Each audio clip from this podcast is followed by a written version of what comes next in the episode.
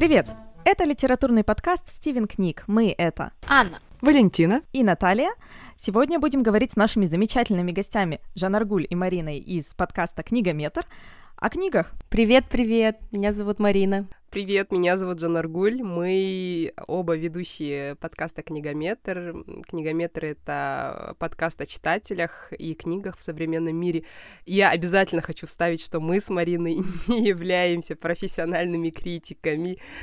Мы просто читатели. Поэтому сегодня мы, скорее всего, будем свой взгляд со стороны читателя транслировать. Сегодня вообще у нас по всем статьям самый особенный эпизод, потому что, во-первых, мы говорим не просто о книгах и литературе в целом, а продолжаем говорить о школьной программе. Сегодня заключительный выпуск, просто такое грандиозное событие, эм, самый большой по количеству участников выпуск Стивена книга, да, эм, когда мы все сидим в одном зуме. Э, и разговариваем о школьной программе по литературе, о том, чего бы нам хотелось в ней изменить, э, и не столько о том, что хотел сказать автор, как мы это обычно делаем. Автор школьной программы. А, кстати, действительно. Ах, и здесь автор закрался. Еще одна причина, по которой этот эпизод такой особенный, сегодня наш сотый эпизод, и поэтому мы особенно рады, что Жанна Аргуль и Марина, вы смогли к нам сегодня присоединиться. Ура! Мы очень долго думали над темой для сегодняшнего выпуска, потому что хочется обсудить все и сразу, а эфирного времени мало. Поэтому мы решили покуситься на такой скромный аспект, как феминизм и постколониальная оптика и преподавание литературы в России и в Казахстане. Оцените нашу смелость лайками, подписками и комментариями. Я всегда говорю Марине, мы не ищем легких путей. Мы всегда готовы заморочиться. Мы на самом деле начали как просто книжный подкаст, и, честно говоря, мы думали, что мы будем просто читать свои любимые книги и делиться этим, и параллельно записывать. Но мы постоянно придумываем какие-то новые темы, которые требуют огромных исследований, и некоторые требуют месяцев подготовки, и, в общем, это превратилось в такую полноценную работу. Но э, плюс, что мы сами становимся умнее и помогаем нашим слушателям тоже узнать э, намного больше, копнуть глубже. Копать — это наше хобби, да. Копать, да, мы это любим. И мы расширяем территорию наших раскопок, да, и я хотела э, сегодня начать немножко с э, такого абстрактного вопроса, так как в этом проекте, спецпроекте э, «Школа Лид», хэштег «Школа Лид», ищите нас в Инстаграме и в других подкастах, и также у нас на сайте информацию к, ко всем этим обсуждениям, и что же такого ценного было рассказано о школьной программе по литературе за это лето. И вот мне хотелось конкретно спросить вообще, как происходит преподавание литературы в школе в Казахстане, э, на что делается упор, какие вот интересные аспекты. Расскажите нам. Казахстан, независимая страна уже 30 лет, и а, я училась в казахской школе. Мне посчастливилось вообще поучиться а, в России в русской школе в первом классе, потому что я родом из Карелии, а, из Костомукши. А потом я окончила основную школу в Казахстане на казахском языке и один год училась по обмену в США. А, поэтому, в принципе, есть такой разнообразный опыт, потому что многое помню, и а, особенно вот что касается литературы. В Казахстане в школах изучают русскую литературу и казахскую литературу. А Вообще в Казахстане есть школы с русским языком обучения и с казахским языком обучения, то есть сразу скажу об этом. А В последние годы а, школ с казахским языком обучения становится все больше, и все больше молодежи разговаривает на казахском языке. Но при этом есть, например, наши ровесники, которые вообще не знают свой родной язык, и все это, конечно же, последствия того, что мы входили в состав СССР, и, к сожалению, нельзя было разговаривать на родном языке. То есть официальной, конечно, такой политики не было, но хоть и даже во многих источниках отрицают, что это вообще было колонией, да, но признаки есть. Все, что было на национальном языке, национальная музыка, кино, фильмы, это все считалось э, не таким классным, а, не таким крутым, не совсем достойным. И вообще для того, чтобы быть а, культурным человеком, чтобы найти работу в большом городе, до сих пор ты должен знать русский язык. То есть без знания русского языка до сих пор никак. Вот, ситуация меняется, и меняет ее больше молодежь. Поэтому вот в русских школах изучают русскую литературу, а мировой литературы такого предмета нет. А, могут изучать какие-то элементы мировой литературы только как, ну, как части других предметов, либо, например, если вы изучаете английский, то, скорее всего, вам как примеры будут даваться там а, какие-то предметы из а, там британской литературы. Вот.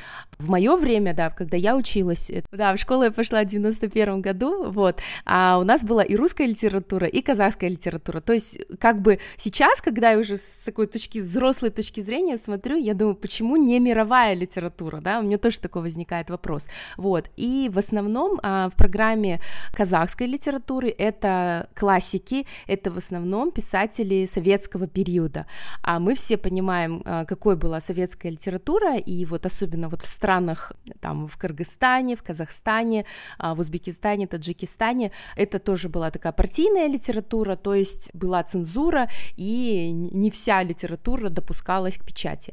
Вот. Что сейчас изучают, э, к сожалению, сказать не можем, но я думаю, что ситуация такая же. Это русские классики и это казахские классики. Вот. Современных а, книг, а, к сожалению, не попадает в школьную литературу, но я думаю, что об этом мы дальше поговорим. Марин, ты сказала замечательную вещь, я немножко вклинюсь. Почему не мировая литература? Мне кажется, это вопрос, который мы задаемся чуть ли не в каждом эпизоде Стивена, и особенно часто слышим именно вот в эпизодах разных наших друзей, товарищей, коллег по подкастерскому и блогерскому делу, которые говорят, то, чего не хватает, это вот именно разнообразие, да, в школьной программе, потому что все сводится в итоге настолько узко к вот этому русскоязычному канону, который отчасти устаревает, отчасти требует каких-то новых прочтений. Вот, может, мы сегодня Лескова поменем, да, к разговору о феминизме э, в очередной раз. И действительно тоже хочется задаться вопросом, почему не мировая литература? И, наверное, здесь вот, Валя, то, о чем ты говорила тоже. Когда мировая литература, очень часто мы думаем о западноцентричной да, литературе. Когда мы внезапно представляем, в общем-то, опять же, англосаксонский канон, не меняем ли мы одно на другое, но вопрос хороший действительно, почему бы не иметь представление о мировой литературе в том числе. Эм, Жанна Аргуль, а какой у тебя опыт был в школе обучения?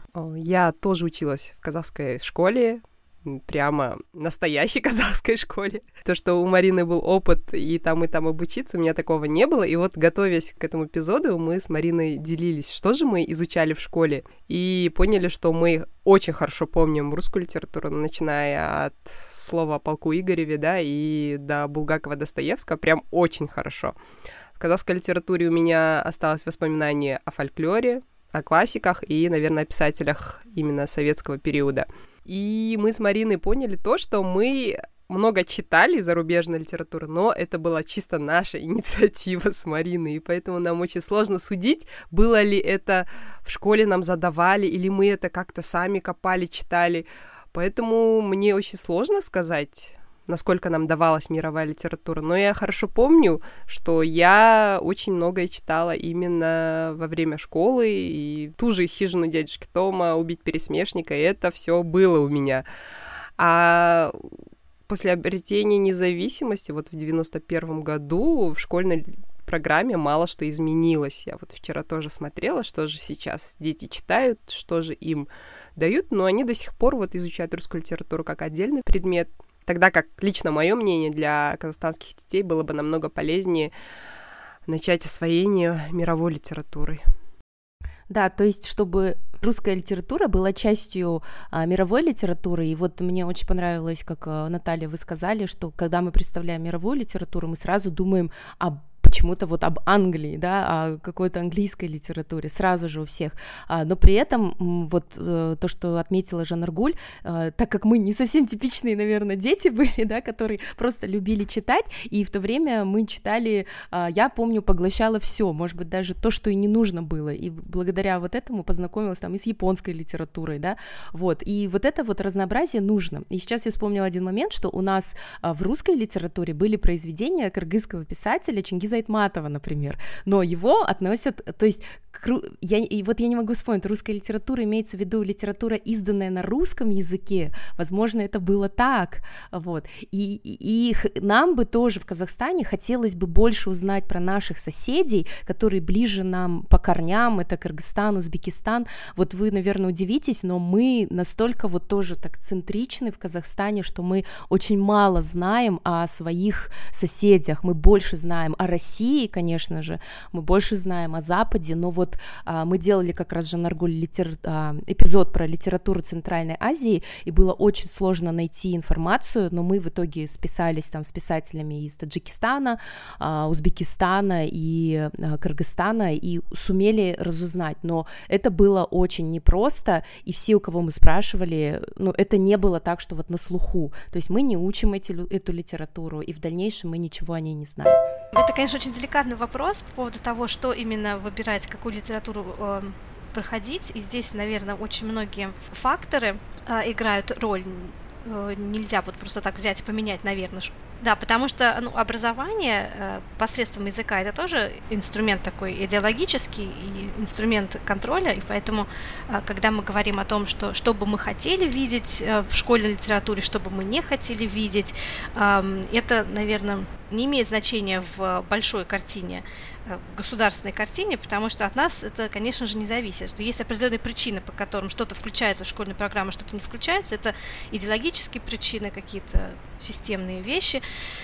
И, наверное, кстати, я думаю, многие, которые будут слушать этот подкаст, этот выпуск, будут возмущаться, как же так? Русскую литературу хотят убрать, это же вообще святое, это же наше все. Но это наше все для нас, да, для э, русскоцентричного мира, как вот есть у нас, да, англоцентричный, англосаксонский мир, так вот здесь вот страны СНГ, это долгое время был русскоцентричный мир, когда э, Россия была политическим, экономическим центром, естественно, и поэтому, да, был некий даже не культурный обмен, обмена, скорее культурное доминирование, да. И, наверное, все-таки уже много лет прошло, нужно что-то менять. Может быть, плавно, постепенно. Но вот если мы говорим о переменах, о каких-то изменениях, как мы представляем себе эти перемены? Давайте о каких-то примерах поговорим, потому что вот, например, прозвучала мысль включить русскую литературу в мировую литературу. Но мировая литература и русская литература, к тому же, если мы говорим о мировой литературе не только как о европейской литературе, а о литературе других стран, а, это африканские страны, азиатские страны а, и, и так далее. Это очень обширный, обширный объем знаний, обширный список летнего чтения будет очень. Поэтому нужно, наверное, что-то выбирать, что-то выборочно. И вот как вы думаете, что можно было бы выбрать, что не нужно, что э, оставить, что на дополнительное самостоятельное изучение? Давайте здесь поделимся нашими мыслями. Тут, наверное, нужно будет сперва сказать о том, что мы говорим, что русскую литературу там нужно убрать или что-то еще. На самом деле это не так, и я сейчас хочу процитировать нашего поэта-писателя Улжаса Сулейменова, и он говорит, нужно возвысить степень, не унижая горы, то есть тут, наверное, в первую очередь выходит первый план, то, что мы хотим больше изучать русскую литературу в том ракурсе, как она для всех, да, вот это часть какой-то мировой культуры, а не часть нашей культуры, да, и здесь, наверное, нужно объяснить сам термин постколониальный, который мы будем часто использовать, и его отношение вообще к Центральной Азии, да. Если даже сам Советский Союз э, был похож на империю в том плане, что он, он осуществлял, вот как вы говорите, да, доминирование, как бы навязывал свою структуру управления населению Центральной Азии, но это государство все равно во многом, во многих отношениях отличался от прочих европейских империй. Поэтому наше пространство больше называют, наверное, постсоветским, а не постколониальным.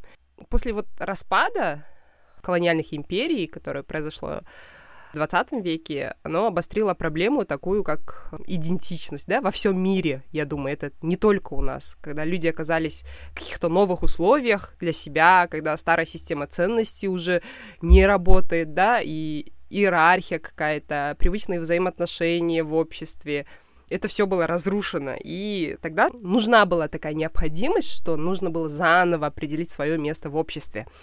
И сейчас в нашей стране происходит вот именно это. Мы э, заново строим какие-то взаимоотношения. Э, это не только в литературе, вообще в целом. И именно постколониальная литература — это, наверное, тот результат вот этого мультикультурного нашего мышления, да, когда соединяются и западные, и восточные вот эти ценности наши. Эти самые авторы, они предлагают свой взгляд на прошлое, настоящее, и так же, как и мы, они пытаются определить свое место в обществе и в мире. когда нужно обращаться и к историческим корням, да, э, к нашим традициям и культуре другой стороны, которая тоже стала частью, неотъемлемой частью нас.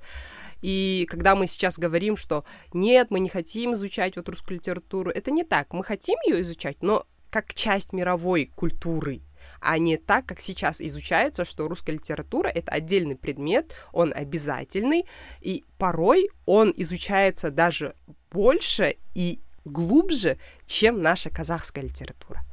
Мне кажется, это нужно четко определить и подчеркнуть.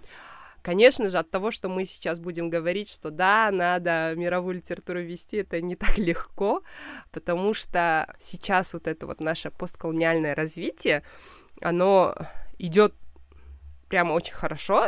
В плане медиа Марина очень хорошо расскажет, потому что она человек медиа, а я расскажу больше, наверное, о литературе. В плане литературы она слегка тормозится, знаете почему? Э, потому что я считаю, что наша казахская культура, она все равно была основана на устном творчестве.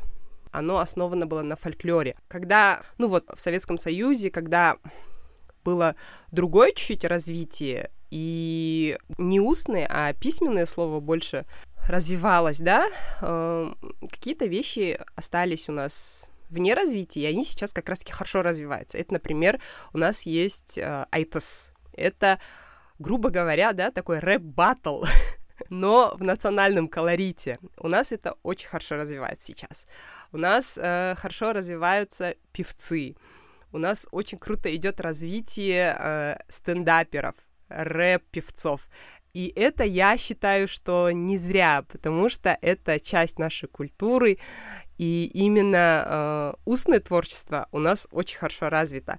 И литература, эм, думаю, догонит, но потому что у нас еще не успела вырастить вот эта плеяда писателей, которые при, принесут какое-то новое видение, да, а литераторы, которые формировали до этого картину мира, они еще э, не успели отойти еще той, от той идеологии.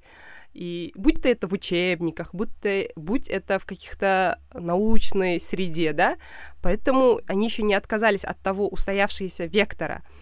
Для них еще даже неприемлем этот термин, что мы были колониальной державой, да, в отношении СССР. Поэтому пока вот это вот э, мировоззрение не поменяется, мне кажется, что-то говорить о том, как ввести это все в школьную программу, это сложно. Но нужно учитывать, что это совсем мало времени прошло после обретения нашей независимости. Всего лишь 30 лет. И у меня вот в связи с этим всем есть такой вопрос. Действительно, много говорилось об устной культуре, да, может быть, с этим связано то, что когда гуглишь просто казахская литература, и, во-первых, выходят в поиске имена поэтов, то есть именно поэтического какого-то наследия. Да, вот, возможно, это именно с этим связано. И когда я пыталась погуглить про современную казахскую литературу, вот тоже именно литературу последних 30 лет, чтобы интересно посмотреть, первая фраза, которую я увидела, попытки осмыслить постмодернистские и западные эксперименты в литературе и использовать их в казахской. То есть немножечко странно мне показалось вот именно такое первая фраза, что попытки именно западный канон, опять же, перенести на местную почву. Хотя, возможно, это и естественно, вот потому что ты говорила, что есть такой момент, что люди еще не отошли от устоявшейся терминологии и идеологии и пытаются, возможно, искать какой-то новый способ говорить о том, а, что происходит именно сейчас. Да, тут, наверное, больше стоит вопрос о выборе инструмента, да, э, и как я говорила, что у нас больше развито было устное творчество, и сейчас, когда вот те писатели, которые вот входили в состав э, Союза писателей, да, и, или ну, вообще писательство, оно же преемственное такое, то есть э, друг друга учат, да, какой-то вектор создают. А у нас, я не знаю, насколько это политически правильно будет сказать, что у нас очень большая плеяда писателей, к сожалению, была расстреляна. Вообще вот целый пласт, он ушел в никуда. И то есть у нас вот эта преемственность, нету ее. Нам не на кого опереться сейчас. Поэтому у нас сейчас создаются какие-то новые школы писательства. У нас сейчас есть открытая литературная школа Алматы, где писатели учат других писателей. Нету университета, где который ты закончишь и станешь писателем, да? То есть это все равно преемственность, это какая-то школа, где должны обсуждаться, это все делается. А вот у нас был какой-то вот этот разрыв в 90-х, и пока этот разрыв у нас не зарастется, мне кажется, будет сложно говорить о какой-то литературе современной. Но у нас есть. Да, это может быть во многом попытка какой-то мимикрии, может быть, или я не знаю, попытка э, что-то перенять у других, переписать, но это все равно как какая-то попытка. Поэтому пока мы не найдем свой э, личный стиль, узнаваемый, например, как у африканских писателей, да, который ты начинаешь читать и сразу узнаешь, что это вот какой-то нигерийский писатель написал это, это точно. Поэтому пока мы не найдем свой собственный голос, собственный стиль, пока это будут такие, я думаю, практические занятия. Что касается наших авторов, а, вообще сейчас в целом общество, да, оно становится вот более казахским, то есть мы переосмысливаем, да, то, а, кто мы есть, потому что вот этот процесс самоидентификации, он очень сложный. И я его испытываю на себе. То есть кто я? С одной стороны, казахи, э, мусульмане или не мусульмане. Как бы есть такие светские мусульмане, которые, к сожалению, там употребляют алкоголь и при этом там уходят в мечеть. И это не то чтобы вина этого человека, это просто так было принято. Плюс у нас, э, допустим, есть э, какие-то ритуалы, присущие нашему народу, которые не являются являются э, мусульманскими, да, например, э, мы вспоминаем своих предков, то есть мы были тенгрианцами, и вот у нас есть э, такой ритуал, как отдать дань предкам, это пожарить семь лепешек в пятницу и вспомнить всех, кто умер, и как бы считается, что твои предки, они стоят вот за твоей спиной и тебя оберегают, и поэтому как бы ты вот отдаешь им какую-то дань. И вот этот э, процесс идентификации, то есть кто я, вот есть даже шутка, когда там, э, если ты видишь азиата, который говорит по-русски, и при этом он мусульманин, то, скорее всего, это казах. И вот мы вот разрываемся. С одной стороны, да, мы хотим чтить свои корни, мы, каждый казах, даже который не говорит на казахском языке, не знает язык в силу каких-то причин, он все равно гордится своей идентичностью, он знает, э, что были там э, какие-то ханы, смелые батыры, богатыри, да, что эм, были какие-то победы, и гордиться этим, гордиться вот этой музыкой, э, с нашими национальными кюями, то есть это э, музыка, которая исполняется на домбре, и каждый казах, если сядет там на лошадь и услышит звук домбры, и увидит юрту, да, то в нем взыграет вот это внутри.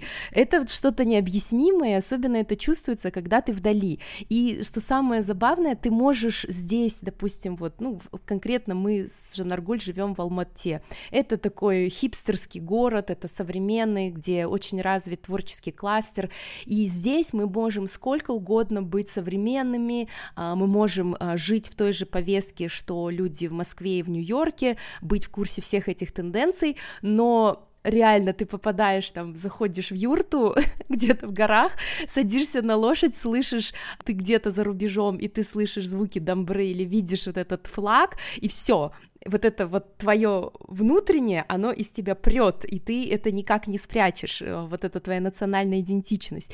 Или поесть бешпармак, например.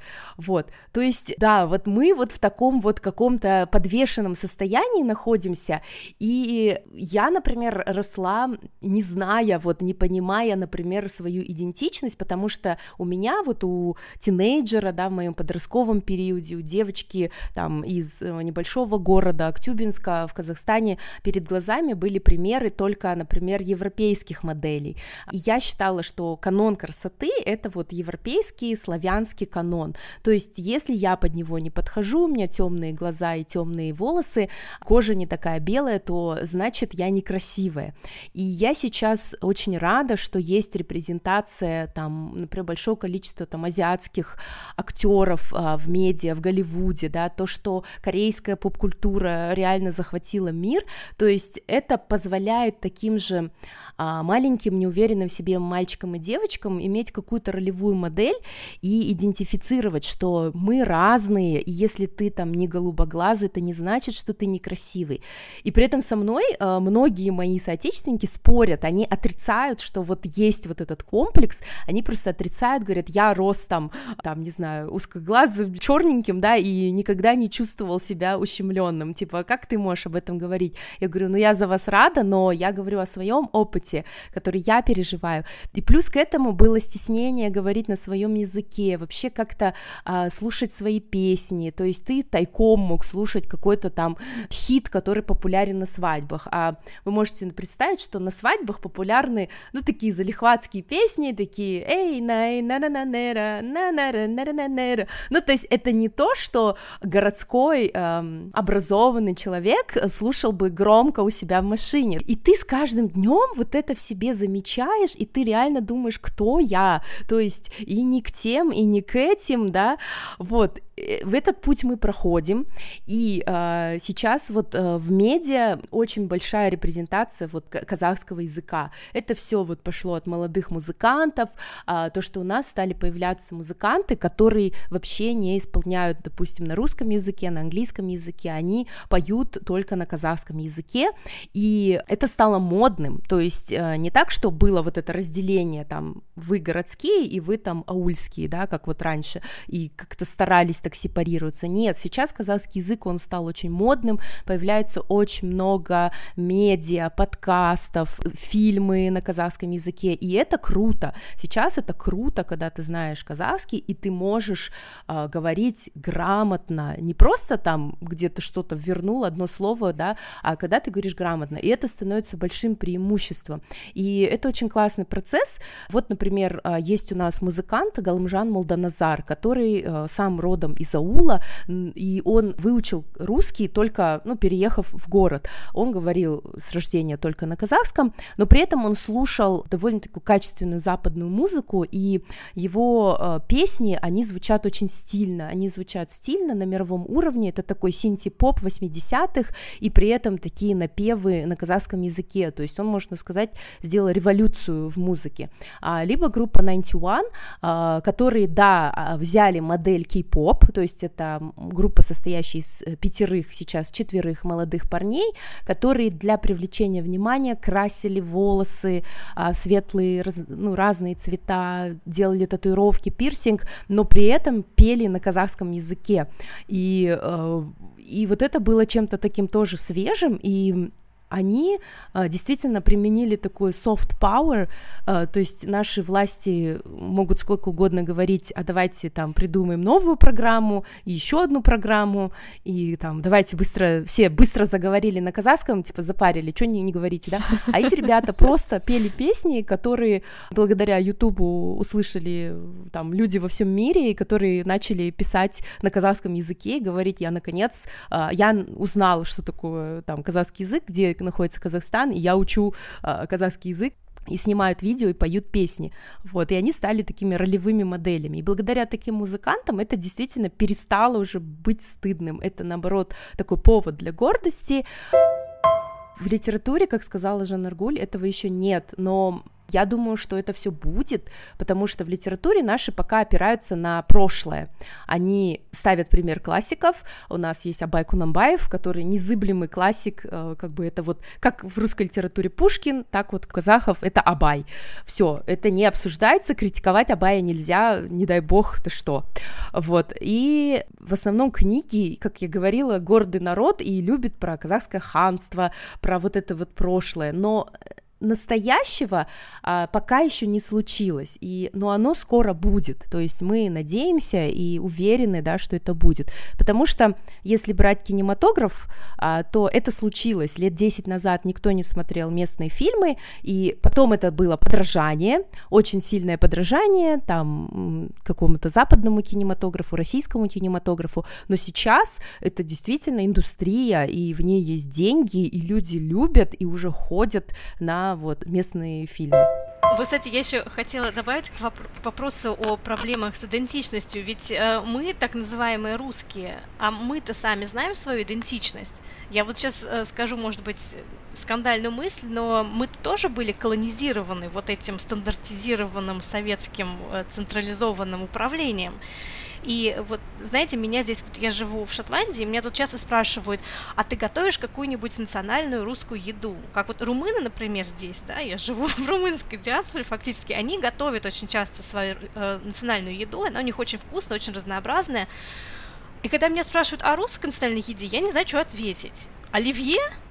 который, ну, не русская национальная еда, да, а, не знаю, там, осетр фаршированный, вот и что? Вот э, борщ, который украинский, пельмени, которые, в принципе, международная еда, да, вот, вот что вот, девочки, вот русскоговорящие, русские, вы, вы вообще сами вот знаете свою идентичность? Что такое русская культура? Какие русские традиции и праздники мы знаем? Ну, помимо Масленицы, например. То есть все это тоже было как-то вот отодвинуто на задний план вот этой советской централизации, нет? Вам не кажется? И даже во, в мире, там, вот в каких-нибудь американских фильмах, там, я не знаю, а нас представляют все равно как каких-то вот большевиков-коммуняк в этих буденовках. вот. Уже даже в мире русская идентичность — это идентичность большевистская по большей, по, по большей части, да, а не вот именно российская, фольклорная, вот дореволюционная, что у меня есть теория, почему так происходит. Я прям быстро две копейки вставлю, потому что вот как раз-таки вопрос того, а есть ли современный, актуальный, искренний, аутентичный наш продакшн, а, который выходит, ну, на определенный уровень, да, когда это читают те, на кого, ну, то есть target audience, да, наши, те, на кого, собственно, и направлены эти книги, это музыка, эти фильмы, э, и что это выходит на какой-то международный рынок. Но посмотрим сейчас, как Петрова в гриппе, как бы пойдут, не пойдут. Ван Гозера на Нетфликсе, по-моему, это успех. Но, э, тем не менее, Манижа, да, но опять же, это примерно как вот у нас есть одна Бьонс, и она теперь ответственна за успех всех черных женщин в этом мире. как бы эм, впечатления все равно нет. И даже здесь я общаюсь с людьми, то есть э, не совсем понимаю, да, то есть от меня тоже ожидают таких, в общем-то, диктаторских замашек, назовем это так.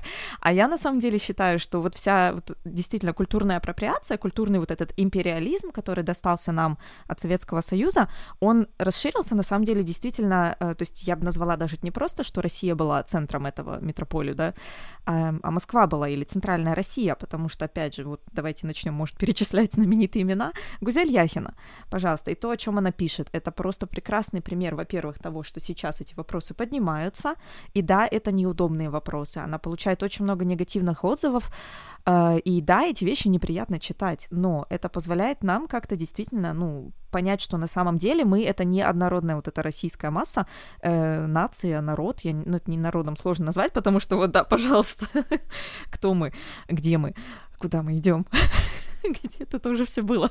Э, но дело в том, что все это немножко сложнее, и мне кажется, да, э, Россия, на самом деле, ирония такова, что э, российская литература сама находится вот в такой ситуации, а что это на английском больше книг печатается? Мы же самая читающая страна в мире. А почему у нас такой печальный книжный рынок? А как так? А почему? А вот у нас нет писателей, у нас что-то странное пишут. И вот это вот все эм, как бы показывает, на мой взгляд, вот такое отношение, да, не вот это вот все, вот это отношение, оно показывает как раз-таки тоже некую, некое формирование идентичности, потому что сложно все-таки тоже назвать одного какого-то определенного вот русского человека и сказать, что это такое, да. И мне, например, вот очень интересно читать, ну, ту же Гузель Яхину, там, допустим, да, самый такой яркий вариант из последнего времени, эм, потому что у меня вот половина семьи татары, мы не говорим на татарском. Я практически ничего не знаю о культуре. Ну, беляши знаю. Вот.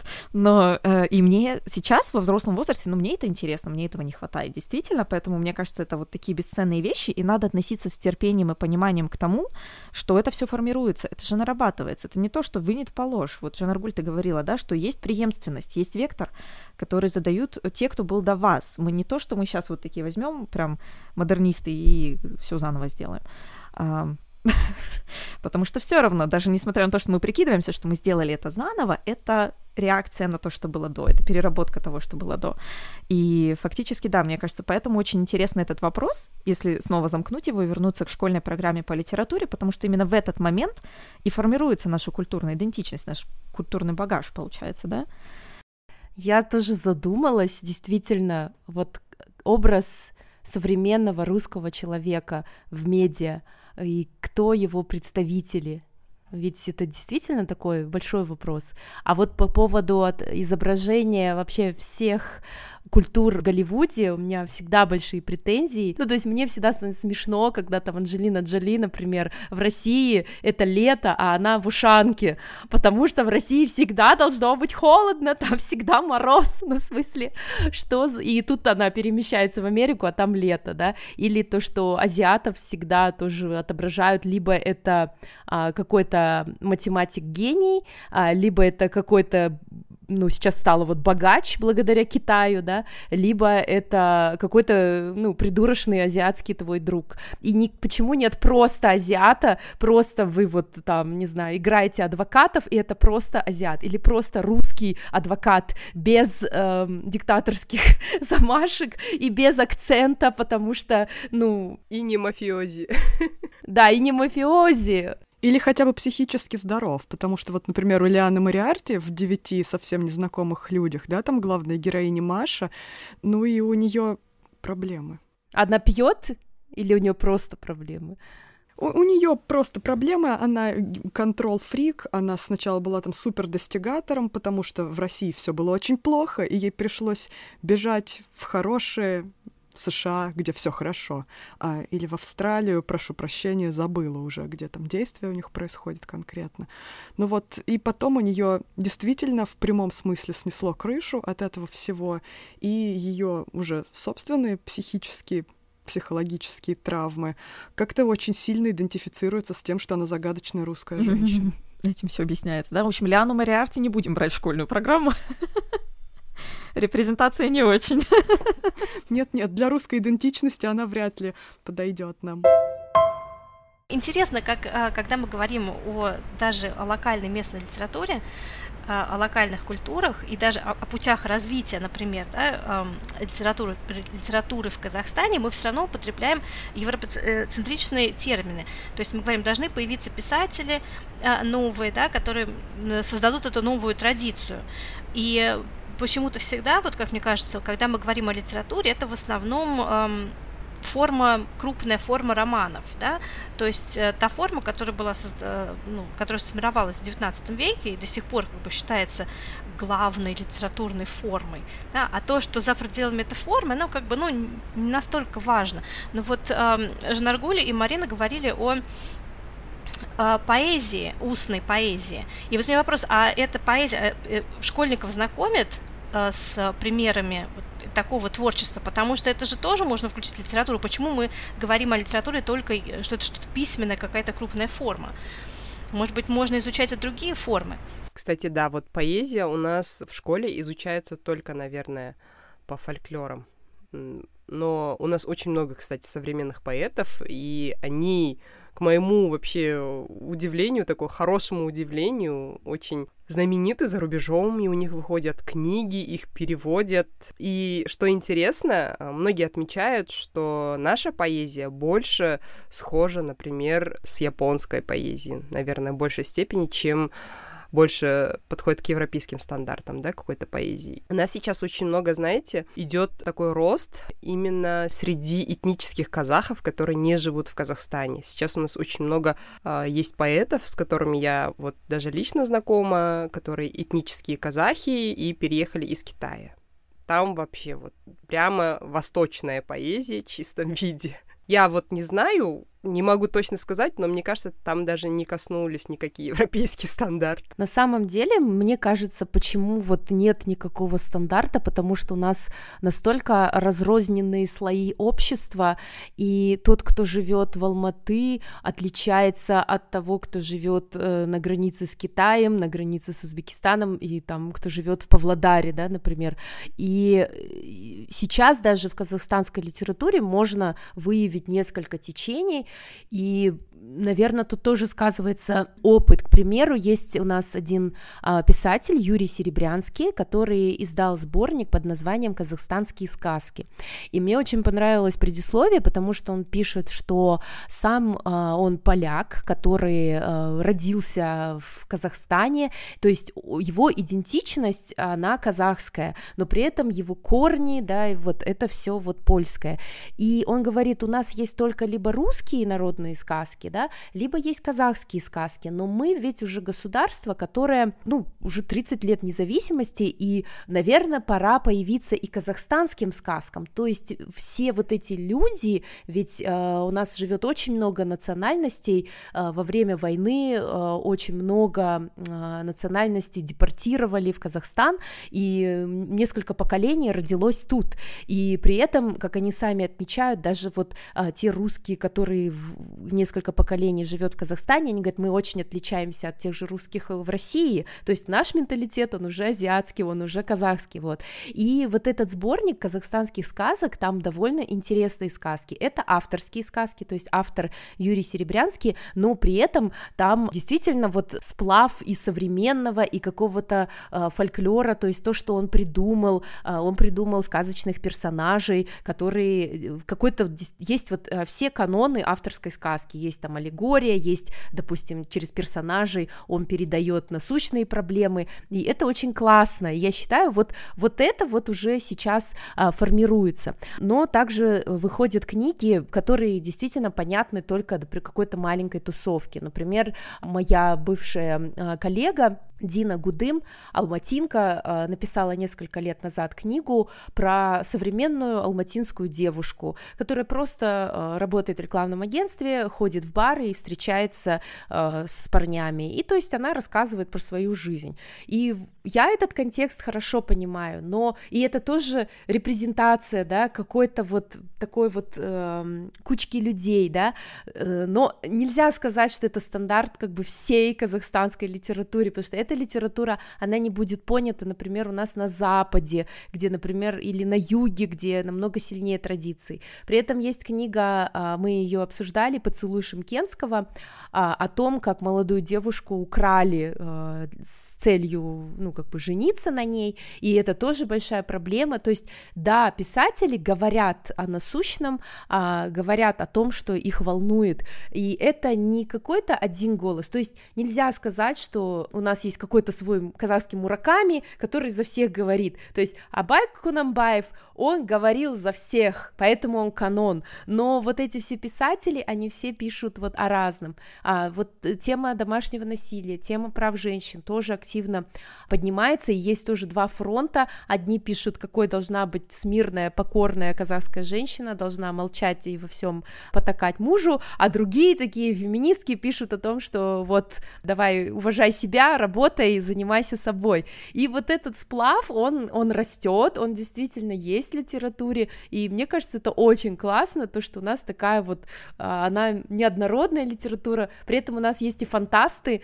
а, у нас есть писатель замечательный Даниар Сугралинов, который мы постоянно его упоминаем в нашем книгометре, а, он пишет в жанре литр ПГ, и я даже у него спрашивала, Данияр, говорю, если я захочу написать книгу, какие имена мне давать своим героям? Казахские, русские или Джон и там Джон Смит? Ну, то есть это реально для меня вопрос. То есть, если я пишу про Алмату, значит, там должны быть там Серик, Берег, да, а если я пишу про фантастику, чтобы э, ее перевели там на английский, мне нужно назвать всех Джон и Мэри, или как? Или вот чтобы не издаваться в России, мне нужно писать только русские имена? То есть вот это тоже такой вопрос. И Даниар сказал мне, пиши так, как чувствуешь. И он сказал, это вообще все не важно. Если будет классный сюжет, то это будут читать везде. И на самом деле его книги переведены на немецкий, на английский язык, и э, даже будут экранизированы в Америке, он сам сейчас живет в Америке, потому что сюжет классный, и он вне контекста стран вообще, то есть он вот такой международный, можно сказать. Можно я это последнюю секундочку комментарий прозвучало ключевое слово женская повестка, феминистская повестка. Э, но все это время, пока мы обсуждали постколониальные вот эти все веяния, я постоянно мучилась муками совести, потому что это вот, э, по-моему, Жанна Аргуль, ты тоже говорила в начале, что это не такой особенно признанный контекст говорить о наших постсоветских странах, о постсоветском развитии идентичности. И дело в том, что вот этот разговор именно о постсоветском опыте, назовем это так, а, как о постколониальном или схожем постколониальному, он тоже не всегда принят, не везде. И я поэтому хотела еще одно имя это помахать в камеру книжкой. упомянуть. Александр Эткинд, по-моему, абсолютно прекрасно рассказывает именно почему и в чем вот схожесть эм, всех этих опытов. Книга называется «Внутренняя колонизация». Отличный пример именно через литературу. Почему важна литература, почему им важно канон, школьную литературу разбирать, да? Того же Лескова, если не, не ошибаюсь, в том числе рассматривает. И песня Вещем Олеге именно с точки зрения вот империи, империализма, колонизации, потому что, с одной стороны, кажется, ну, там, грубо говоря, Сибирь же не, Австралия или не США, но методы, которыми пользовалась метрополия, были, в общем-то, похожи, и вот эти вопросы идентичности, которыми мы все сейчас вот как страдаем, которым мы все сейчас занимаемся, они ведь тоже очень параллельны опыту как раз-таки, например, других постколониальных стран. А, поэтому мне кажется, это очень интересный опыт. И я хотела упомянуть книжку Эткинда, вот, да, потому что, мне кажется, там очень четко изложена вот, вот, вот логика именно с точки зрения уже такой немножко филологической, почему это действительно так, почему об этом можно говорить о вот опыте постсоветских стран, как о, об опыте постколониальном. Сейчас мы такой сделаем резкий поворот, а, и потому что нельзя, нельзя не обсудить повестку феминистскую и поговорить немножко вот как раз-таки, да, о книгах о нас, любимых. У нас сейчас как раз мы в Стивене читаем комиксы Лив Стрёмквист, а, потому что Валентина нам их купила и всем прислала, и я очень рада в твердых обложках. И пришлет еще. Да, это просто такое счастье, и хотелось бы еще сказать спасибо издательству No Kidding Press за то, что они делают то, что они делают, а, и пожелать много-много лет процветания. К слову, о повестке, да.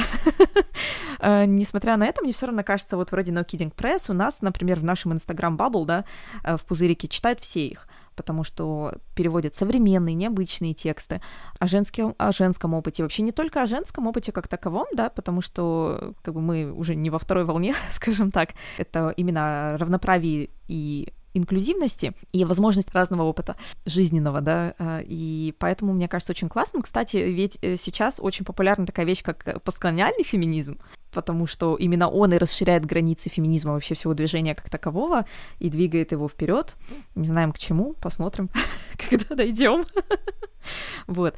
И мне кажется, среди многих обсуждений в, про... в рамках вот этого проекта «Школ Лид», который мы делаем этим летом, вопрос именно о феминизме, о феминистской, феминистском взгляде, да, о прочтении, э, да той же классики, например, да, вот сейчас опять Лескова упомяну, потому что Анна у нас уже записывала эпизод, который вышел в нашем самом первом сезоне, как раз-таки о Лескове и феминизме, очень советую. Вопрос по-прежнему на повестке дня, потому что, мне кажется, феминизм — это как даже немножко стыдно в современной России, а как дела с этим вот в Казахстане, помимо двух вот этих лагерей? Да, мы с Мариной этот вопрос прям обсудили в отдельном эпизоде. Он называется «Яд». Последние годы вот в странах Центральной Азии, в частности в Казахстане, можно отметить такое, я не знаю, э, странное понятие «яд», да, и это перевод прямой, это стыд. То есть вот, наверное, больше иллюстрирует, когда э, представляете вот эту сцену из «Игры престолов», когда Серсея идет, и все там ей говорят «shame». вот эту вот сцену, наверное, хорошо иллюстрирует. Если вообще посмотреть на современный Казахстан, у нас очень хорошие гендерные индексы, да, девочки, девушки, женщины э, имеют право на образование, спокойно передвигаются, устраиваются на работу, да, и мы ничем не отстаем, но все равно есть вот это понятие яд и мы ежедневно сталкиваемся с каким-то осуждением, то есть э, это даже может быть в плане то, как ты выглядишь, красишь волосы, одеваешь короткую юбку и заканчивая тем, что на работе, наверное, просто могут дать должность э, мужчине, обходя там, заслуги женщины, да, ну, это вот две крайности, да, и я тогда цитировала вот индийского политолога, антрополога Парта Чатраджи, мне очень нравится вот его высказывание о том, что после вот постколониальной, ну, не знаю, пост, пост ну, пускай будет постколониальный, постколониальное время, когда долгие годы, да, внедрялось вот какое-то другое сознание, что колонизаторы, они выступают в роли вот спасителя, да, что они эмансипировали, да, вот наоборот спасали местных женщин от э, каких-то странных традиций варварства, а после в ответ на эти действия страны, которые уже национализировались, пытаются внедрить свою версию каких-то традиций. И сейчас у нас два лагеря, да, вот абсолютно противоположных. Э, есть часть людей, которые почему-то думают, что вот казахская женщина должна быть вот такой вот послушной, возле очага, да, растить детей и не думать о каком-то развитии. Хотя на самом деле мы с Мариной вот по полочкам прошлись, начиная от образа царицы Масагетов Тамирис, которая знаменита своей победой над царем Персии Кира, а, от женщин, женщины-полководца Бупай, да, которая э, ведет свой род от Чингисхана, и вообще, что у нас э, в казахской традиции девушка обладала как раз-таки высоким статусом. Они наравне с мужчинами заседали на родовом совете, и, то есть, старейшины не гнушались, э, что вот женщина с ними сидит рядом. И поэтому сейчас, я думаю, наше общество идет к тому, чтобы воссоздать вот действительно образ женщины, если они хотят э, вот, традиционный образ женщины, ну, вот так вот. И по поводу литературы, как Марина сказала, у нас есть попытки обсудить эту проблему. Та книга, о которой мы говорили, «Поцелуй Шимкенского», там описывается девушка, которую украли насильно замуж, как она чувствует себя. И, как я говорю, что есть продвижение в этом смысле. Ну, а есть ли место в школьной программе? Подобной литературе или хотя бы анализу литературных произведений с точки зрения ну, женского вопроса, скажем так? Мне кажется, еще нету. Насколько я могу судить, я не сказала бы, что прям так это открыто обсуждается. Потому что мы до сих пор не можем ввести половое воспитание как предмет в школу, не говоря о какой-то фемоптике. В целом, вот тот эпизод, о котором рассказывала Жанна Ргуль, мы там э, охватили э, действительно очень э, ну, большой пласт литературы и э, классиков э, казахских, там, советского, постсоветского периода, и образ женщины, э, который был вот во времена, там, ну вот, э, и до существования казахского ханства, и после существования, и современные книги, то есть это все было, был анализ только вот на основе книг, э, без наших эмоций, да, а именно как а, в основном, конечно, мужчины, авторы, именно вот наши классики, там, конечно, были в основном мужчины, писатели, и как они показывали женщин. И да, с одной стороны, они всегда показывали а, казахскую женщину как смелую, умную, а, самостоятельную, но при этом, а, наверное, тут мы схожи и с русской классикой, это всегда очень печальные книги и всегда очень тяжелая судьба. То есть, возможно, тут вот и ну, как бы и жизнь, конечно, была нелегкой, и при, было очень много бедствий, да, что женщинам э, приходилось и защищать себя, и детей, и находить э, себе, как прокормиться, и при этом, э, вот я помню произведение, во втором классе я читала произведение Кульпаш, э, это имя женщины, которая если не ошибаюсь, просто э, у нее умирают от голода дети, и она сама умирает от голода, потому что это голодные такие годы. А другие произведения уже, например, э, есть э, Сакен Сейфулин, Айша или Улпан ее имя, Габит Мусрепов. Это уже советская литература, и там э, показывает смелых, умных, красивых женщин, но которых постоянно домогаются мужчины. И это просто невыносимо читать понимать то, что куда бы она ни зашла, и там еще и партия, и все дела, да, и, и э, есть еще и Алла Шурда, это движение восстания казахской интеллигенции, которые, наоборот, хотели вот, ну, как противостояли Советскому Союзу, и, в общем, заходит это Улпан э, в любое здание, и везде ее хотят, и везде хотят склонить и изнасиловать. Э, есть вообще в школьной программе такие произведения, где э, там девочку насилуют старики, И это такая распространенная тема. А я за Мамуту переживала. За Муму? А, да, да, здесь страдания уже не, не, не собачки, а девочки. Э, литература казахская очень депрессивна, потому что все страдают, все умирают, и, и женщины еще ко всему прочему еще и насилуют. И, в общем, эту девочку изнасиловал какой-то старик, и от позора она уходит и э, из юрты, и куда-то в мороз, и там умирает от позора. Я не помню, что это за произведение, но я помню, что был такой мотив. И, конечно, меня это повергло в шок. Это никак не обсуждалось, я помню. Я не знаю, что они хотели этим сказать, что хотели показать, то, что мы так все плохо жили, окей, мы поняли, что были, мы плохо жили, но к чему это все было, мне до сих пор это непонятно, вот честно. Ну, вы знаете, насилие над э, женщинами это вообще тема распространенная в культуре Э, везде, мне кажется, такая тенденция, что если, например, героиня женщина, с ней обязательно должно случиться какая-то жесть, какое-то сексуальное насилие обязательно присутствует. То, что хуже, чем смерть. Да, да, и это в фильмах, особенно вот в фильмах ужасов, женщина убивается особой жестокостью. А если это фильма главной героини, которая претерпевает разные приключения, горести на своем пути, ее обязательно насилуют.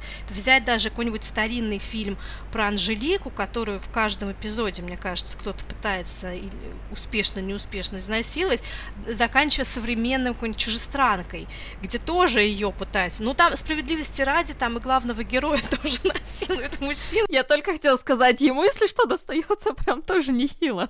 Но такая тема есть, да, что у нас почему-то женщины всегда ассоциируются с каким-то вот страданием с насилием в отношении себя. И если главному герою мужчине, там он тоже может претерпевать разные горести, но к женщине добавляется еще и вот это. Кстати, вот еще такой момент. Ведь не все родители детей тоже либерально настроенные люди.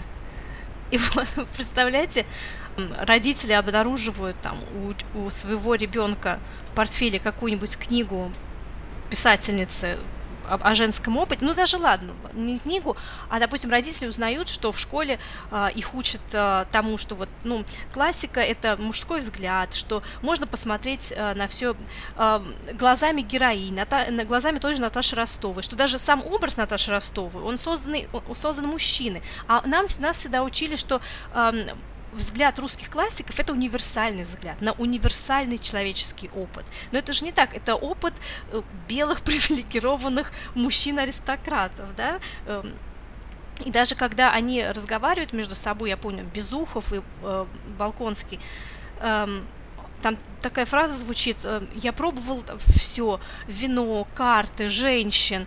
И это вот эта цитата, опять же, подается как универсальный человеческий опыт, да, а вот, а что женщина на этом месте бы сказал? И вот, я думаю, многие родители, если бы вот узнали, что у них детей учат вот по-другому, э, многие бы взбунтовались, типа, а вы нам там про феминизмы какие-то рассказываете.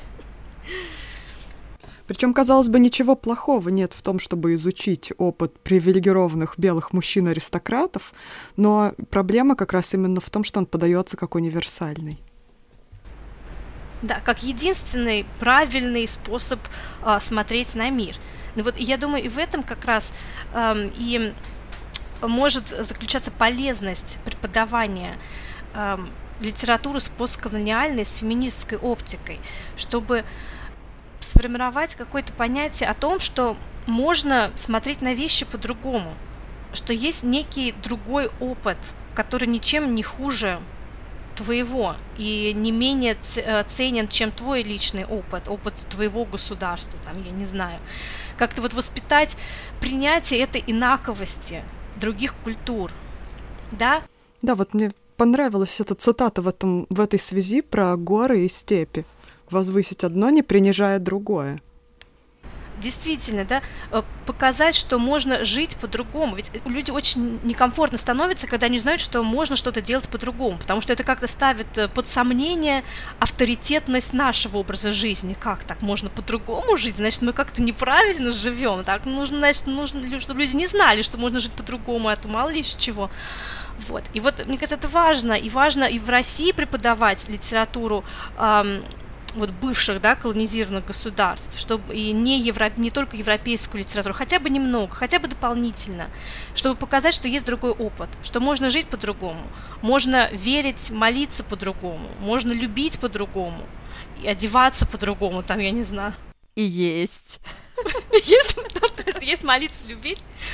Можно, да, совершенно э, разными способами. В этом нет ничего плохого, и никакой пропаганды, и никакой угрозы твоей личной идентичности а, в этом нет. У меня назрел тогда вопрос такой немножко, или комментарий, э, что это, в принципе, можно делать на тех же материалах того же канона, да? Вопрос именно оптики. Мы недавно вот с Мариной прочитали жутко умную книгу, и при любом удобном случае теперь используем. Я вот хочу воспользоваться. Пинкера? Да, Стивена Пинкера «Лучшие в нас». И мы когда обсуждали эту книгу, э, наш коллега, по совместительству он и учитель, Нурлан рассказал нам о теории морального разбития, развития по Колбергу. Тогда он сказал такую интересную вещь, что дети вообще по Колбергу различаются шесть ступеней нравственности. И вот шестая — это самая такая, считается, высокая степень нравственности. И дети часто со своими любимыми героями из книг выбирают личности, которые демонстрируют вот паттерны поведения именно вот самые высокого уровня нравственности по Колбергу. Э, тем самым эти дети четко понимают, что такое хорошо, что такое плохо, причины поступков этих героев. И Нурлан сказал э, такую мысль, что тем самым они развивают свою внутреннюю эмпатию и получают взгляд из другого ракурса. И поэтому когда мы хотим внести какую-то другую литературу, да, каких-то других авторов, э, той самой постколониальных авторов, мы вот, наверное, преследуем эту цель, чтобы дети получали взгляд из другого ракурса, чтобы они в дальнейшем как минимум адекватно реагировали на какие-то жизненные ситуации, что они понимали, что есть и другой путь. К сожалению, действительно, да, в современном э, идеологическом климате наших стран, по крайней мере, ну, в России, да, э, это сейчас очень сложно все представляется, особенно в отношении, да, феминизма и прочего. Помните, мы, наверное, все видели этот отзыв на новый учебник по обществознанию Никитиных, да, э, для восьмого класса, где уже такие вещи написаны, как мужчина добытчик, мужчина сильный, рациональный, спокойный, умный, да, а женщина более нежная, эмоциональная, ей нужно, да, вот, в общем, тоже сидеть дома, хранить домашний очаг, вот такие вещи, да, и там, что э, мы отошли от, от того, что Россия многонациональная страна, где у каждого есть свобода да, своей идентичности, вер, вероисповедания, и мы пришли к тому, что, ну, вот русский язык, он культурообразующий, русский народ, он культурообразующий, русский мир, русская нация, в общем, да. Поэтому вы знаете, у Екатерины Шульман было интервью интересное, она говорила, что цель школы, вообще цель образования, это сделать э, гражданина нужного этой стране, этому государству. Поэтому, естественно, вся школьная программа подчинена тому, чтобы из школы вышел э, нужный тебе гражданин с нужными тебе ценностями, которые соответствуют той идеологии, э, которая принята правящ, правящими силами. Поэтому мы сколько можем, мы сколько угодно можем сейчас говорить о том, что вот надо в школе преподавать э, постколониальную литературу и феминистскую литературу, но вот я просто не знаю, насколько это сейчас, сегодня, э, в этой тенденции воз, возврата э, к традиционным, скажем так, ценностям, скрепом, насколько это реально. Возможно, если где-то в какой-то школе есть какой-то учитель один продвинутый, он где-то может там тайком что-то там эм, как-то влиять на учеников, показывать им какие-то другие вещи, другой какой-то способ обучения и изучения литературы, то да. Но вот на системном, на общегосударственном уровне пока я не вижу этого, к сожалению. А вот что вы думаете? Мы когда с Жанаргуль обсуждали подготовку к этому эпизоду, и как бы нужна ли постколониальная литература э, в школах? Да, нужна. Э, воплотится ли это? Нет, не воплотится. Ну, то есть мы тоже понимаем, что, да, к сожалению, после нашего обсуждения ничего не изменится, и действительно, Анна, правильно вы сказали, что э, тут все заточено на то, чтобы выращивать граждан и гражданок определенного сорта, и, конечно, о каком а, обсуждении, да, женской роли, там, литера... на уроках литературы в Казахстане может идти речь, когда, ну, начиная там с учебников э, для первого класса уже идет четкое разделение ролей и доминирование патриархата. Да, конечно, в рамках школы это даже опасно обсуждать, и учителям даже опасно, даже несмотря на их взгляды. Поэтому, да, наверное, нужно в этом русле работать нам, родителям, э, как своим примером, и показывая хорошие образцы литературы.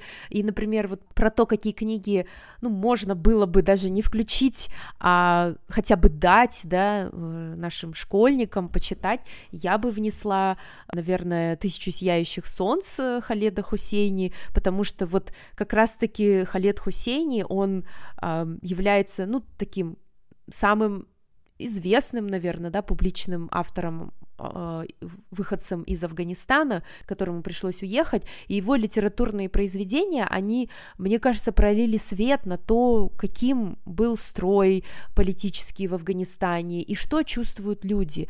Или, например, «Я Малала», а, Малалы э, Юсуфзай, это тоже книга, которая передает чувства, ведь вообще суть вся литературы, и как это подчеркивает сам вот Стивен Пинкер в книге «Лучшее в нас», это эмпатия, да, это дать нам возможность увидеть точку зрения другого человека, встать на его место, и, может быть, тогда мы бы не были такими озлобленными, мы бы не думали вот так стереотипизированно, да, не было бы вот этих вот каких-то там межрасовых, межнациональных конфликтов, когда мы навешиваем стереотипы, да, и говорим, да вот они все такие, а эти там казахи такие, кавказцы такие, афганцы такие, да, и мы встаем вот в обувь того человека, это дает нам э, увидеть, потому что просто изучение истории ну, как бы там тоже о чем-то говорится, о чем-то нет. А вот именно литературные вот эти произведения, мне кажется, они дают понять нам э, намного лучше. Поэтому вот, вот эти книги, например, они для меня даже, ну, уже взрослого человека стали таким,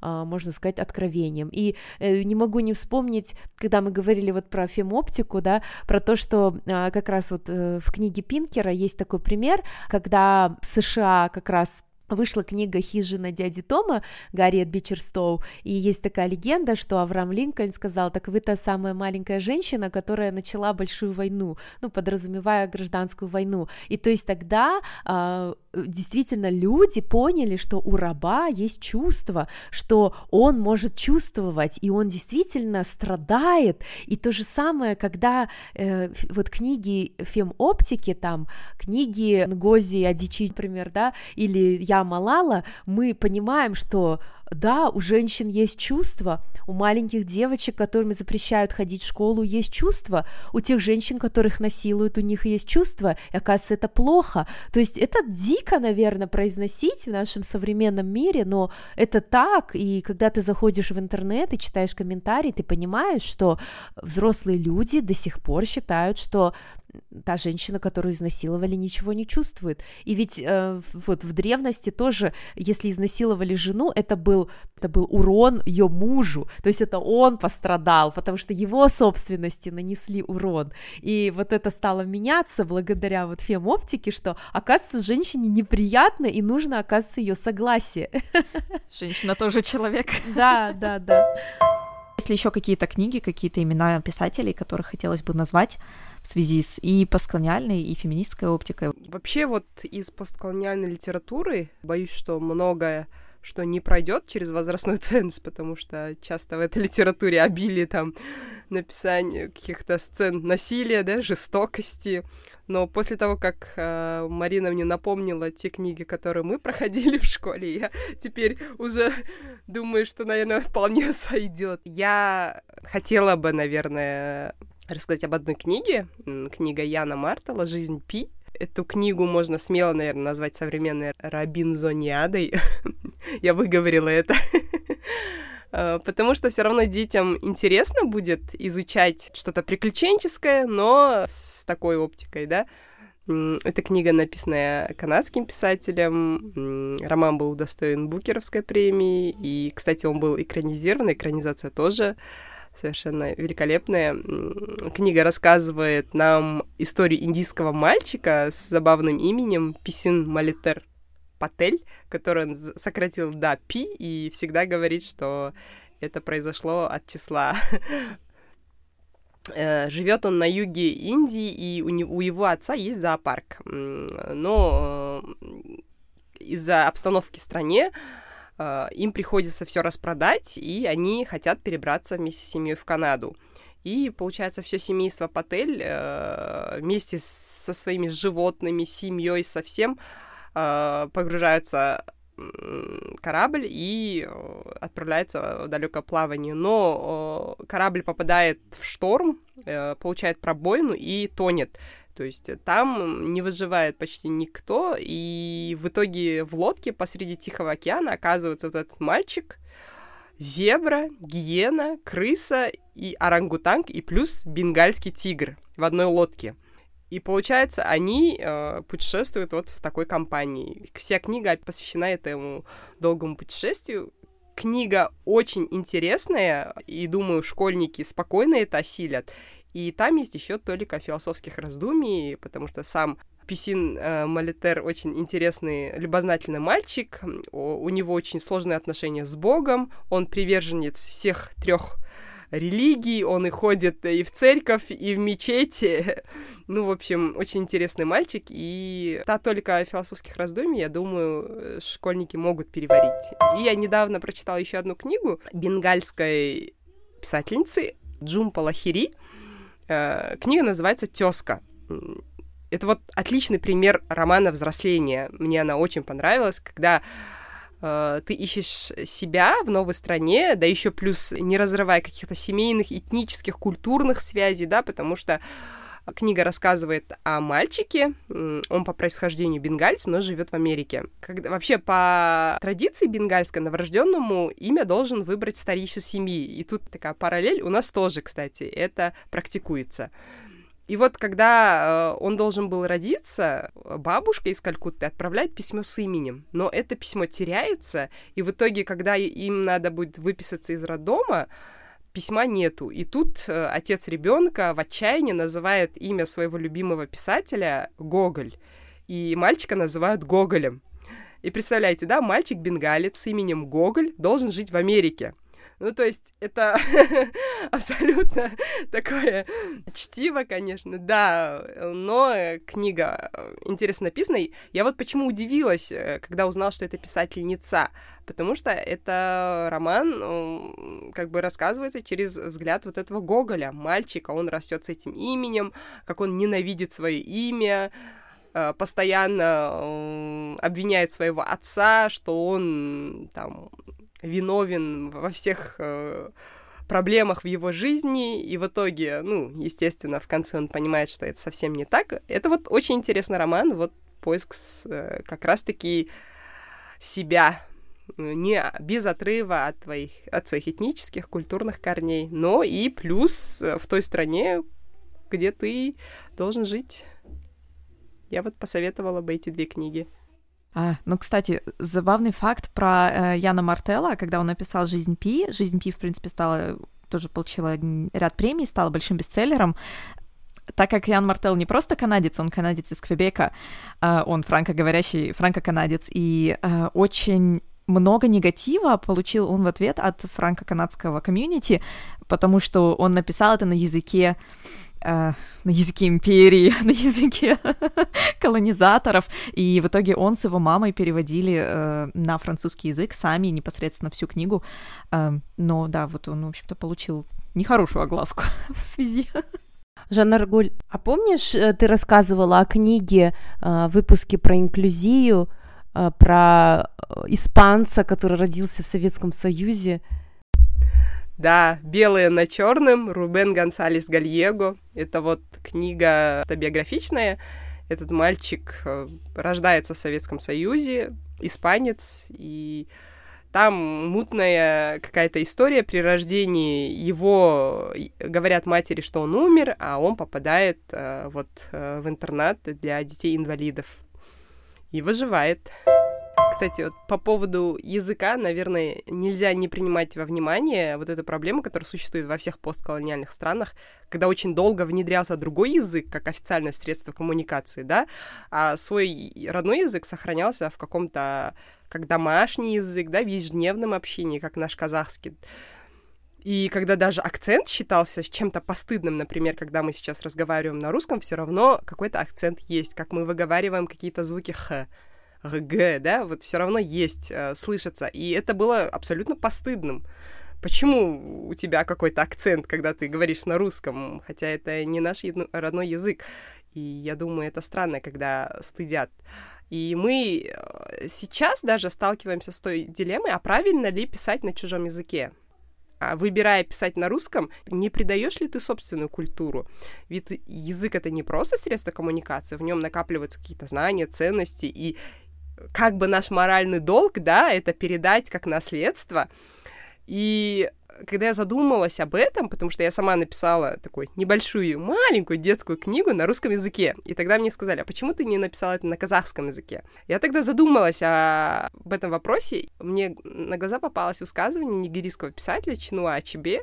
Я вчера прям долго искала и нашла этот отрывок, и он говорит, ну, потому что он сам выходец из постколониальной страны, и он пишет на английском языке. И его, оказывается, часто говорят, что э, он не, не пишет на своем родном языке, почему он пишет на английском. И он говорит, этот язык был мне дарован, я хочу использовать его на благо людей. И он подчеркивает, если меня спросят, может ли африканец выучить английский язык настолько хорошо, чтобы создавать на нем литературные произведения, моим ответом будет, безусловно, да. Если же меня спросят, сможет ли когда-нибудь говорить на английском языке, как на своем родном языке, я отвечу, надеюсь, что нет. Тем самым он говорит, что африканский писатель должен точно понимать, что английский язык не его родной язык, но он и не должен извиняться за использование английского, не должен испытывать какого-то стыда, что он использует для своего творчества английский язык, потому что он стремится выразить свой личный опыт, через английский язык и поделиться это со всем миром, если ему дана такая гибридность, э, такая среда, в которой точно так же мы выросли, да, и почему бы это не использовать во благо? И я, когда говорю, что мы ждем новые поколения писателей, я никогда не подчеркиваю, что они должны писать только на родном языке. Про акцент. А, казахский акцент сейчас стал очень модным в России благодаря Чеботкову. Ему даже подражают. Что? Я отстала от каких-то не знала? Я знаю, что подражает скриптониту, когда э, заглатывают какие-то окончания, но нет, нет, нет. Чебот... не знала. Чеботков же сейчас вообще новая, любимая всеми звезда, а, выходец из Казахстана, ну, как он, мне кажется, гражданин до сих пор. И вот а, выпуск у Дудя прям принес ему такую популярность, и у него очень хорошо развит слух, и он очень классно пародирует вообще все говоры и на испанском, и на французском, и а, какие-то даже диалекты, и даже американские разные, как говорят там мексиканцы, как говорят черные, как говорят белые, и он э, постоянно рассказывает, то есть в своих стендапах про казахов, то есть, ну, в основном он построил вот всю, свою карьеру, да, на байках о казахах, да, и всегда вот этот вот акцент, то есть то, чего вот мы стеснялись, оно теперь модно, и во всех передачах теперь вот э, это, этому пытаются подражать. Жанаргуль, вот как все а, получилось, да.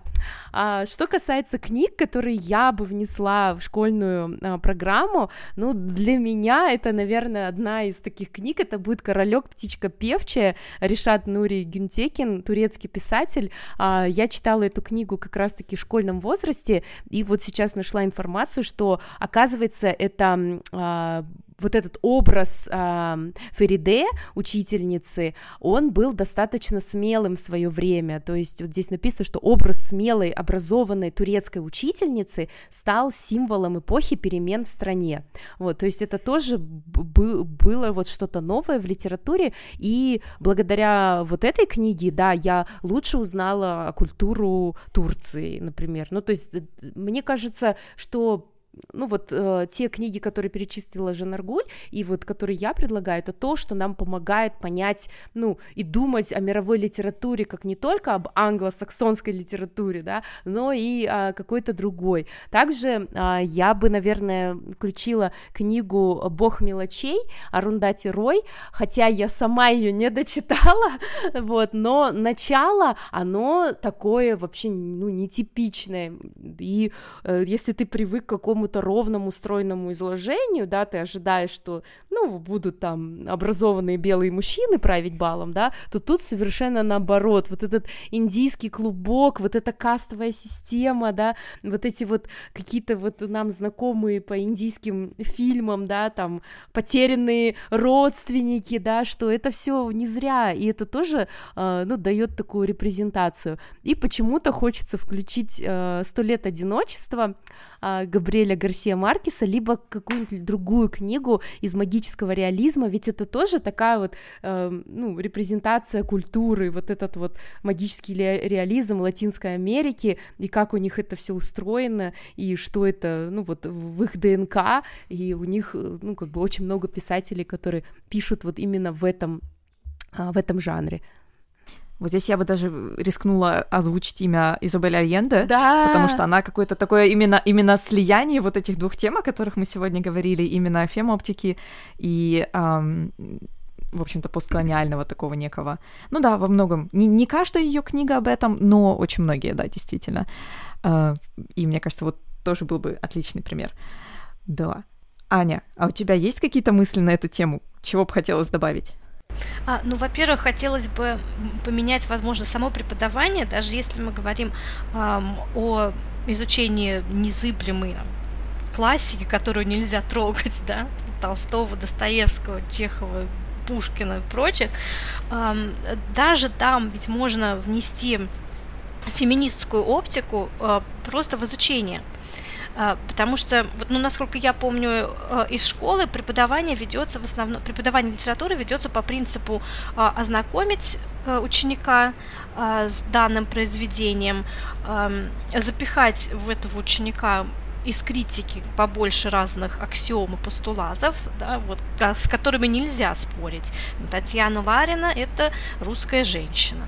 Екатерина Кабанова, да, это луч свет в темном царстве. Вот, э, да, если отойти немного от этих, которые, в принципе, тебе, ну, ну вот ты узнал про это.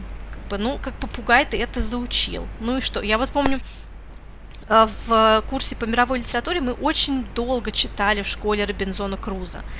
Очень долго там по каждой главе анализировали, что он там делал, вот это все э, всю эту философию, табула раса и вот это все прочее. Ну, как бы, я вот сейчас думаю, ну зачем? вот насколько это релевантно нам сейчас, современным людям. В качестве ознакомления, да, потому что вот была такая эпоха, вот просвещение, возникновение нового взгляда на человека, новая философия, да, конечно, но зачем так долго на этом задерживаться, когда можно эм, узнать что-то другое проанализировать что-то другое, то, что можно, а, от чего можно провести мостик к сегодняшнему опыту, к сегодняшнему опыту взросления э, подростков. Да? И если мы берем классическую литературу, э, не, не просто э, делать так, чтобы ученики заучивали эти ничего не значащие фразы из критики, а проводить какой-то анализ этих ситуаций, анализ этих персонажей. Ведь это хорошая литература, классическая литература, это очень талантливо написанная хорошая литература, и здесь можно столько разных жизненных э, ситуаций, столько жизненных характеров, которых, о которых можно просто говорить э, на, на таком уровне, чтобы дать какие-то практические скиллы, в общем, развить какие-то практические умения и навыки, общение с людьми, взаимодействие с людьми, эм, как э, вести себя в такой такой, чему можно научиться из такой-то ситуации, а почему этот персонаж повел себя так, а, а почему вот какой мог быть другой выход э, из, из этого положения и так далее. То есть э, я бы хотела видеть более гибкое, более гибкое и менее авторитарное преподавание классики, Вот. И да, чтобы все это как-то обсуждалось и соотносилось с современным опытом современного школьника. Не просто вот, ну мы так учились, вот надо знать, это надо знать. Вот Диккенса надо обязательно знать. А вот почему его надо знать? Почему, вот чем вот если я выйду из школы, я не буду знать Диккенса, да, но я, например, буду знать книги того же Хасейни. Чем это мне повредит, скажите? Вот что изменится в глобальном смысле, что поменяется? Ничего не поменяется. Вот. А если говорить о книгах, которые хотелось бы еще, на которых больше а, обратить внимание, я бы больше а, обращал внимание на Лескова. Уже несколько раз он звучал. А, мне кажется, он такой интересный писатель, но он очень недооценен. Да, в школе изучают его левшу, а, очарованного странника и леди Макбет даже где-то весьма. Но все это, опять же, вот исходя из такого традиционалистской патриархального взгляда. А хотя сам Лесков, он был вообще, наверное, певцом толерантности тогда, когда еще не было этого термина, и он собирал в своих а, произведениях самых вообще разных странных людей, самых фриков, и ничем их не осуждал. Наоборот, ему были очень интересны разные персонажи, и это как раз пример того, как можно показать другой опыт, иной опыт, отличный от твоего. Еще у него есть произведение «На краю света» про тоже попытки колонизации в Сибири. Один священник, он едет а, в Сибирь, там христианство, естественно, э, проповедовать христианство, и как в процессе он э, знакомится с местным жителем, и он понимает, что но вот для него христианство, да, это центр мировоззрения, а для этого человека его, как, его свои вот местные верования, центр мировоззрения, и что никак нельзя определить, какое из них э, доминантное, какой из них важнее. То есть для него важно это, а для того человека важно другое. Вот так он родился, так он вырос. И вот это принятие, вот этой инаковости, о которой мы говорили, это очень видно у Лескова. Поэтому, я думаю, было бы очень полезно, если бы в школьную программу по, по русской литературе включали бы больше произведений Лескова и больше бы на них останавливались. Мне хочется задать вам вопрос, изучают ли сейчас в России на уроках э, русской литературы э, чеченских писателей, якутских, бурятских писателей? Есть ли их репрезентация? Я сделал небольшой технический перерыв, простите, сказать просто, э, дорогие слушатели, мы не знаем, какой длины будет этот эпизод, когда будете его слушать вы, но пишем мы уже два часа, и это нереально радует. Я знала, что сегодня эскалирует, но не думала, что настолько. Марин, я тебя перебила, прости. Есть ли их репрезентация? Не особо, и у меня такое ощущение, что даже часто, если они встречаются в учебниках, ну, то есть я тоже училась в школе уже какое-то время назад, да, это 2000-е годы, Часто имена мелькают в учебнике, но на них не хватает времени в программе. То есть, конечно, учебник совпадает с программой, но зачастую понимаешь, что просто многие вещи упускаются. Ну вот я где-то сетовала в другом выпуске, что у нас был в учебнике «Хоббит» по литературе в классе в шестом, наверное, в пятом, шестом, но мы до него так и не дошли. То есть я так ждала, и, ну, времени на него не хватило, потому что Пушкин важнее был, видимо. Я очень расстроилась, но точно такое же происходит с очень большим количеством тех авторов, вот примерно кто не Толстой, не Достоевский и не ну, наверное, Тургенев и не Лермонтов с Пушкиным, да, вот, вот в общем-то, на... я понимаю, почему вот это считается таким каким-то ядром того культурного пласта, который мы обязаны познать, скажем так, в школе. И да, здесь уже вопрос именно к тому, почему наши школы, наша администрация, скажем так, не то что почему, а вот как, что может изменить наша администрация, чтобы у учителей было время на это, чтобы у учителей были силы на это, чтобы ученики тоже были в состоянии это еще воспринять, эту информацию, да, не то, что там пихать вот пока не полезет из ушей. У нас это было, я помню, так вот галопом, потому что это, как правило, в конце четверти, там куча других разных зачетов и экзаменов, а плюс это э, уже старшие классы, значит, там другие предметы. На это времени уже нет, это просто в рамках краткого содержания, какой-нибудь небольшой конспектик, все, там полурока этому посвятили, и все. Ничего в голове, естественно, не отложилось. Вот, вот что угнетает, да. Не то, что там можно дать 10 этих авторов и ничего не, запом... не запомнить, а можно одного взять и как-то, ну, посвятить один урок, даже пусть будет это один урок, и как-то вот выделить какие-то самые-самые интересные аспекты. Но опять же, для этого нужно что-то стараться, для этого нужно что-то переделывать, писать какую-то программу.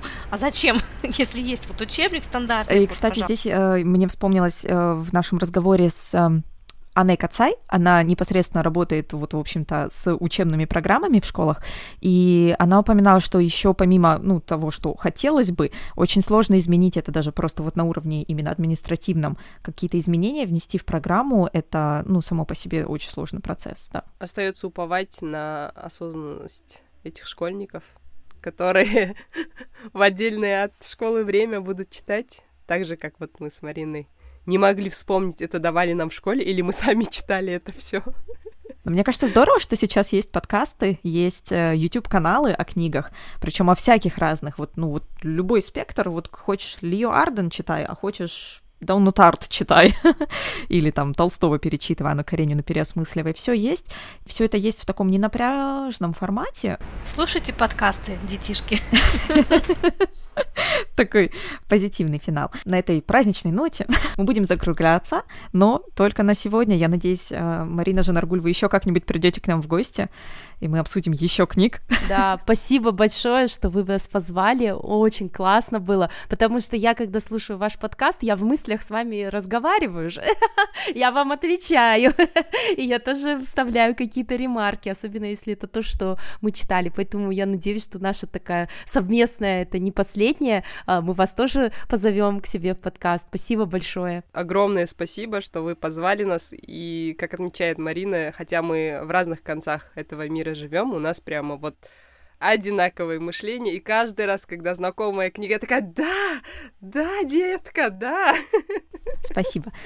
Э, друзья, дорогие слушатели, представляете еще, пожалуйста, когда вы слушаете этот эпизод, ну, уже послушали, какой же разгон у нас э, в часовых поясах сейчас, просто от 10 утра и до 5 вечера, и вот мы абсолютно размазаны по всему земному шарику, и вещаем все равно вам о книгах, так что обязательно проходите по всем ссылкам, мы оставим все упомянутые эпизоды ссылками прямыми у нас в описании, заходите к нам на сайт, чтобы послушать еще выпуски из проекта Школ Лид, и оставляйте ваши реакции, комментарии, лайки, подписки, что еще делает современный человек в сетях.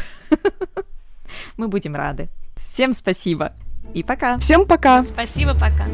Всем пока. Пока.